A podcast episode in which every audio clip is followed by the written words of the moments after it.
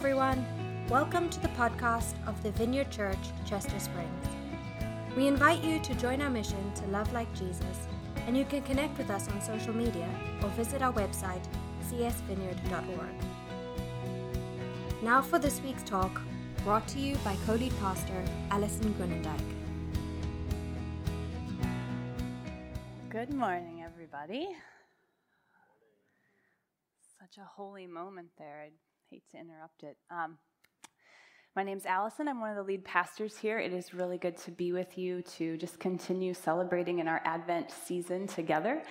And uh, we are in a series on Revelation, which Amos said last week is maybe a strange undertaking for Christmas, but here we are. Um, I really think that the Word of God is already speaking. I don't know if you felt that as uh, Donna and Diane read to us. It's just powerful, and I think that's going to continue this morning. So we're just going to jump right in to Re- uh, Revelation 19. Uh, grab your Bibles. If you don't have one with you today, there are some in right up here on this stool, and usually there are some in the back as well. But hopefully you can grab one.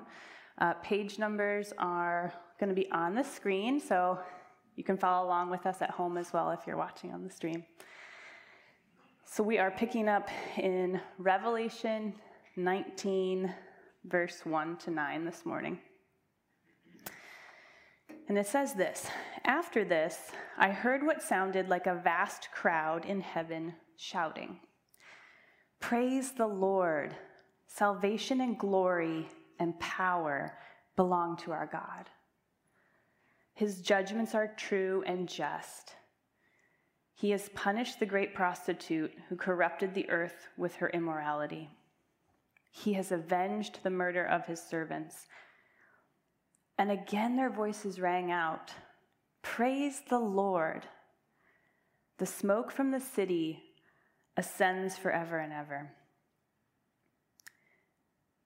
Then the 24 elders and the four living beings fell down and worshiped God who was sitting on the throne. They cried out, Amen, praise the Lord. And from the throne came a voice that said, Praise our God, all his servants, all who fear him, from the least to the greatest.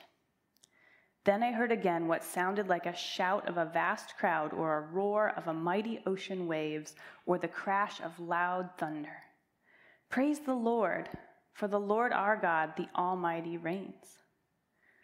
Let us be glad and rejoice. Let us give honor to him. For the time has come for the wedding feast of the Lamb, and his bride has prepared herself. She has been given the finest of pure white linen to wear. For the fine linen represents the good deeds of God's holy people. And the angel said to me, Write this Blessed are those who are invited to the wedding feast of the Lamb. And he added, These are true words that come from God. So, super beautiful text, and there's a lot here. But to start, we just really need to put this rejoicing into context. So, it sounds harsh, but here we have it. The fall of Rome which is the place of idolatry, is the cause of this initial rejoicing by all the people. And you know, I hope you heard um, Amos's talk last week. If you didn't catch it, please go back and listen to it. But essentially, one of the themes that he's talking about is that God alone has the authority to define for us what is good and what is evil. And from the start in Genesis and then over the millennia, we have tried to take matters into our own hands and define what it is for ourselves. And what you see is that has led to destruction. And that's what we covered last week, right? So, idolatry and the crushing of idolatry really is what's being celebrated here. And it's any time we try to define what is good for us and then we try to fit God into that space. That is what is being put to death and celebrated in these passages. And of course, the city of Babylon represents like this is what society looks like without God. This is what it looks like to do life our own way apart from Him. It's a place of violence, it's a place of corruption, it's a place of pain and oppression. And so, this is the vision that we pick up in Revelation 19. Praise is pouring out, it's pouring forth because God has come to free people, to free us of the power of evil, and to bring the new thing, which is his kingdom. And it's interesting here, the structure of the praise, I don't know if you caught that or heard that, is really, really intentional. We come out of the last chapters in Revelation with a threefold lament. That's the structure. There's three different laments leading up to this moment. And now here we get a threefold praise. We get threefold hallelujahs. And the first hallelujah, if you heard it in that text, just declares God's justice. That, like I said, death and deception and suffering, these are being brought to an end. And then it moves on, and the second hallelujah is that justice is eternal. That what God ended and his giving of victory over evil is actually going to be enduring. And that's that reference to the smoke going up forever and ever, the smoke of the city burning. He's saying it's going to it's burning forever because my justice goes on forever. And then finally, the last hallelujah is the one that we're going to camp out on the rest of the, the morning, is a hallelujah for the redemption of God's people. It's that we are praising God because we are forever rescued and forever secure. And it, that security cannot be taken from us. And remember, Revelation is a prophetic book, but it's, it's things that happened, it's things that are happening currently, and it is what will happen in the future. So it's all of the tenses kind of intermingling in this beautiful picture of God's rescue. And uh, did you catch that? The third and final hallelujah is the loudest, and I kind of love that. Um, John is describing, he's not necessarily describing like loud in terms of the numbers of people got louder, but he is describing like the roar of the ocean, um, the crash of loud thunder. He really gives the, the volume to that last hallelujah. And the reason for that intensity of praise is this announcement and invitation to the wedding feast. And you see, the wedding banquet is one of these central metaphors for the kingdom of God. And we get three figures that happen in this wedding banquet metaphor. There's the prostitute, which represents, you know, globally and historically all the problems of the world. It's a big bucket to put everything that has gone wrong is represented in this person of the prostitute. And then you have the lamb. The lamb is the ultimate and final solution to the problem. This is such, such sweet and good news because this is what people are waiting for. Like, what is the, the answer? We need an answer, God. I don't know if you felt that in the last couple of years, but like, do you have an answer to all the things that have gone terribly wrong? And here we see yes, and the answer is a lamb. And then we have the bride, and that's us right? That is God's people, and it is symbolizing not just who we are right now, but who we are going to become in our fullness when we are with Jesus and his kingdom is fully enacted and fully here. So, this is the ultimate metaphor. The entire cosmos is headed this way, right? When the war that we all feel between life and death is finally over, this passage is telling us God is going to have his way. And what he wants is he wants his people all to himself. He wants us without the competition of the distractions and the corruption and the temptations to go a different path. And you know, it really struck me that, that God is described here as a lamb And I mean, that's, you see this all over the Bible, but especially when you're talking about a wedding, you might think, why doesn't he say groom, right? Groom or husband or king, even. But that's not the word that's here, it's lamb. And I think that this is to draw our attention to the whole reason that this magnificent party is even possible. It's because his bride has been purchased through the blood of the Lamb. And that's what we hear um, previous chapters back in Revelation 5. So that's where that language is carrying over here. And so you've got this series of hallelujahs and it begins with this divine announcement that the prostitute is being condemned. And it concludes with a beatitude. I love this. Did, did you catch that? In Matthew, Jesus' famous Sermon on the Mount, he's going through the Beatitudes. And here in Revelation, at the very end of the story, we get an ultimate beatitude. And it is blessed are those who are invited to the wedding supper of the Lamb. This whole book is to stand in contrast and help us see all the points of contrast.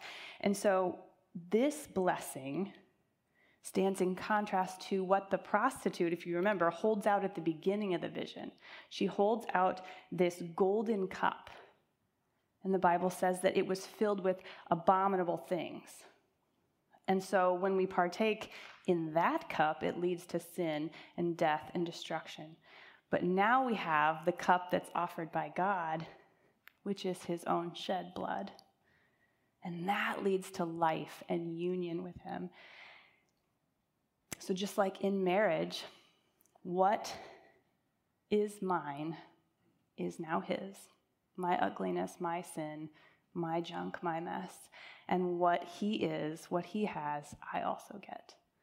And that's his righteousness. And so,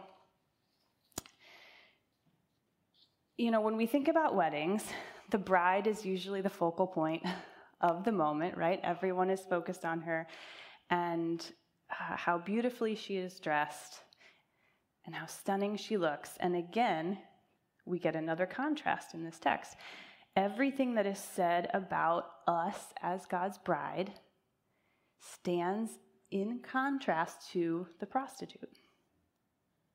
Instead of the flashy jewels and the purple and the scarlet garments that the prostitute is wearing, the bride of the Lamb is dressed how? In white. God's own redeemed people are robed with fine linen. It says, fine linen that is bright and clean and pure and white. And Jesus actually tells this parable uh, to foreshadow this as well a couple different times in the Gospels, in both Luke and in Matthew. And so I want us to jump over to Matthew quick just to fill in this picture. So, again, if you have your Bibles, page number should be up on the screen here, but go over to Matthew chapter 22. Give you a minute to turn there.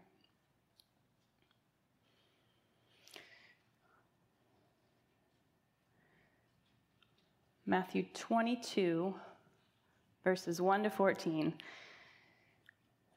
says, Jesus also told them other parables.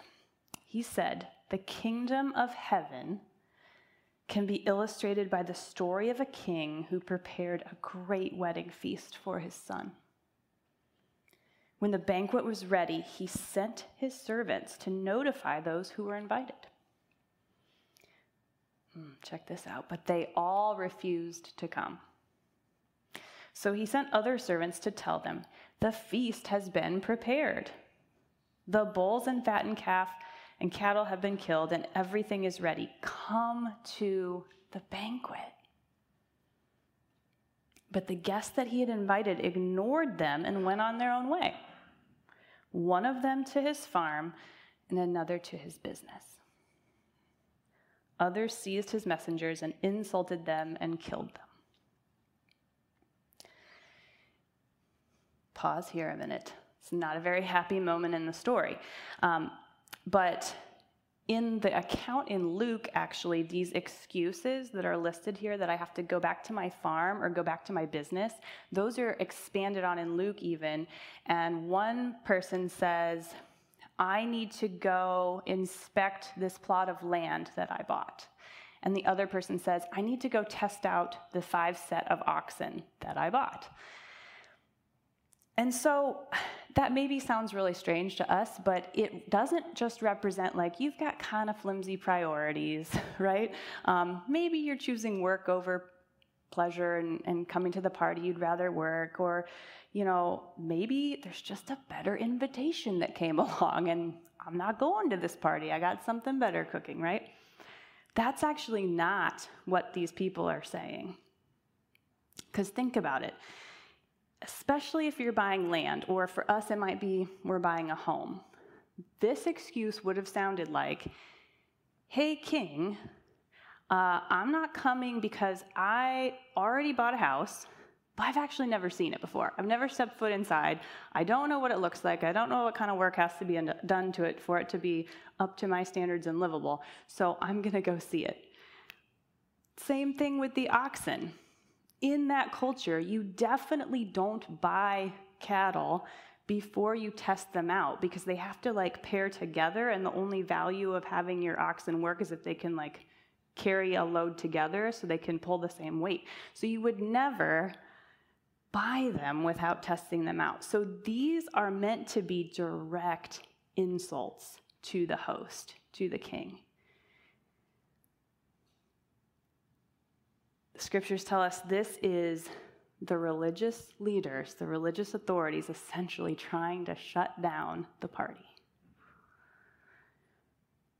And the best part is the king just goes on without them, right? It's, it's stunning. He, he does get angry. There is wrath involved, right? If we move on to verse 7, it says, The king was furious, and he sent out his army to destroy the murderers and burn their town. And he said to his servants, The wedding feast is ready, and the guests I invited aren't worthy of the honor. Now go out to the street corners and invite everyone you see. So the servants brought in everyone they could find, good and bad alike. And the banquet hall was filled with guests. But when the king came in to meet the guests, he noticed a man who wasn't wearing the proper clothes for a wedding. Friend, he asked, how is it that you are here without wedding clothes? But the man had no reply. Then the king said to his aides, Bind his hands and feet and throw him into the outer darkness where there will be weeping and gnashing of teeth. I think we forget that some of these parts of the story are in the story, right? It's, it's hard to read this. Everyone was invited. God's invitation goes out to everyone. But this is telling us proper wedding attire is still expected. So, what's going on here? You know, Jesus asked this question Where's your wedding clothes? And it's a rhetorical question, right? He's not actually wondering. He's meaning to point out that it's God that clothes unworthy people. He says, I've provided the clothes, but they just simply weren't put on. So it seems here that the judgment that we feel when we're reading these texts, there, there is some of it is self-imposed, right? Those who refuse the invitation are rejecting fellowship with Jesus. They're choosing not to taste the banquet. And as harsh as that sounds, the beautiful part of this is that if you are a child of God, then you have been given pure, white, clean clothes because you have been cleansed and washed with the blood of the Lamb. And so it's, it's those who come to the banquet in the act of coming and showing up with the, the appropriate clothing on. That is our way of saying we are forgiven. We accept the forgiveness. We know we don't have it all together. It's just, it's the acknowledgement that, like, I need a whole new outfit. Right? I mean, I.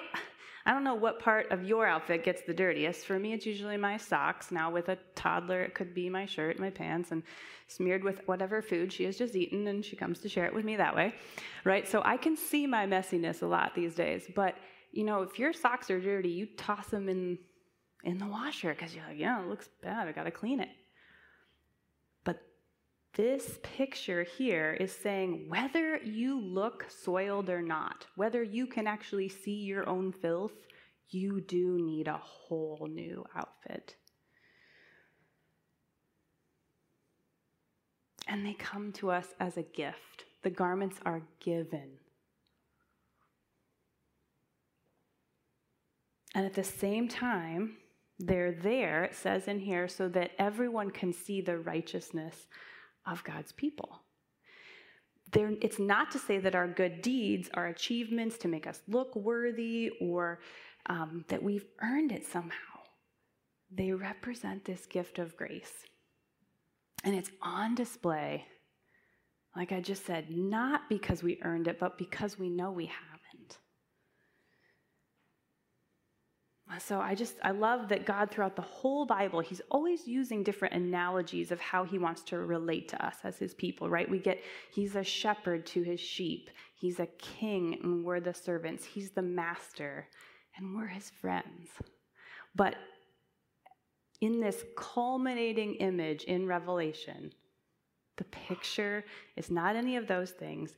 It is God relates to us as a husband relates to his wife. It's comprehensive, it's permanent, it's intimate. This is the kind of relationship God wants with you, and it's what you were created for. He doesn't just want obedience, He wants love. And I think this is where the preparation comes in. You hear that verse in Revelation 19:7 that says his bride has prepared herself. She's been given the finest of pure white linen to wear. And you know, all brides, even in our culture today, still, weddings are like one of the main things we prepare for. And, you know, all the pomp and circumstance and glitz and glamour that the world says you need to have a wedding um, is, in one way, kind of not getting at the point of the thing, but in another way, does show that we, we have this sense of there's value in preparing for that moment. We don't just show up willy nilly without a plan. There's value in the preparation. But for the people of God, it's the preparation is not worrying about the outside of what you look like. God says, I got that covered. You've been, you've been given the clothes.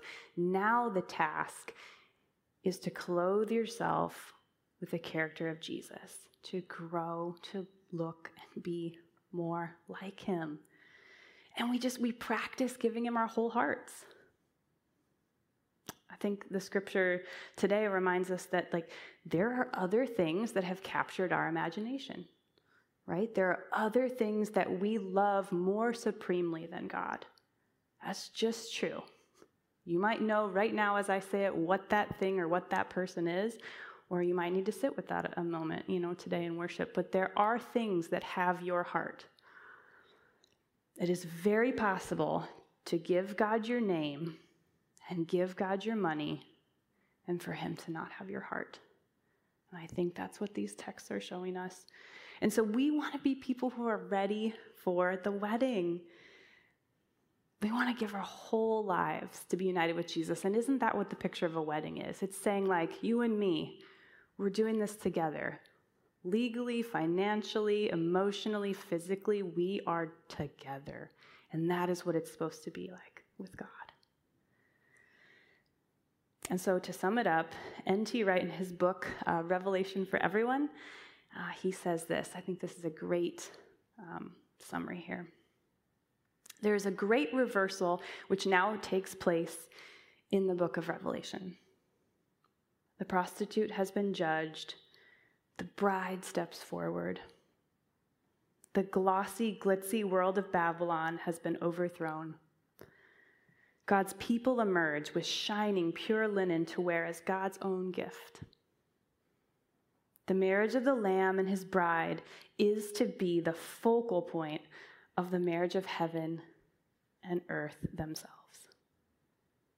And Babylon, the symbolic equivalent of the ancient Babel, which thought to climb up to heaven by its own energy, is shown up as a futile parody of the real thing. A human attempt to get by sheer greed what God proposed to give by sheer grace.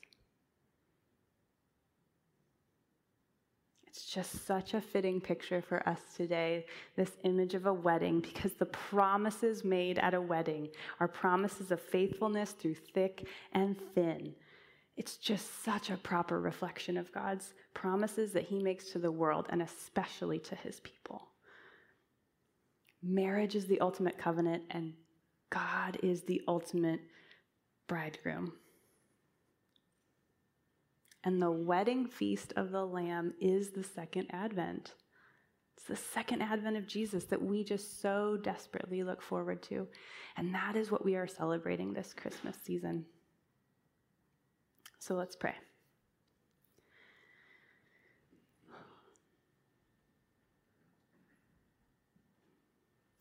Holy Spirit, would you come and just help us to understand this morning? Just the depth and the significance of the invitation that is put out before us. It is so unlike any other God that you would want such closeness with us that it would be in that picture of a wedding that it is best expressed. So I pray now, God, as we worship would you come, Holy Spirit? We need you. We want to see your face. We want to know what you're doing. We want to be close to you. So come now and meet with us. Amen. Thanks again for listening to the podcast of the Vineyard Church Chester Springs. We hope you share this with your friends and family and subscribe on iTunes or wherever you get your podcasts. See you next time.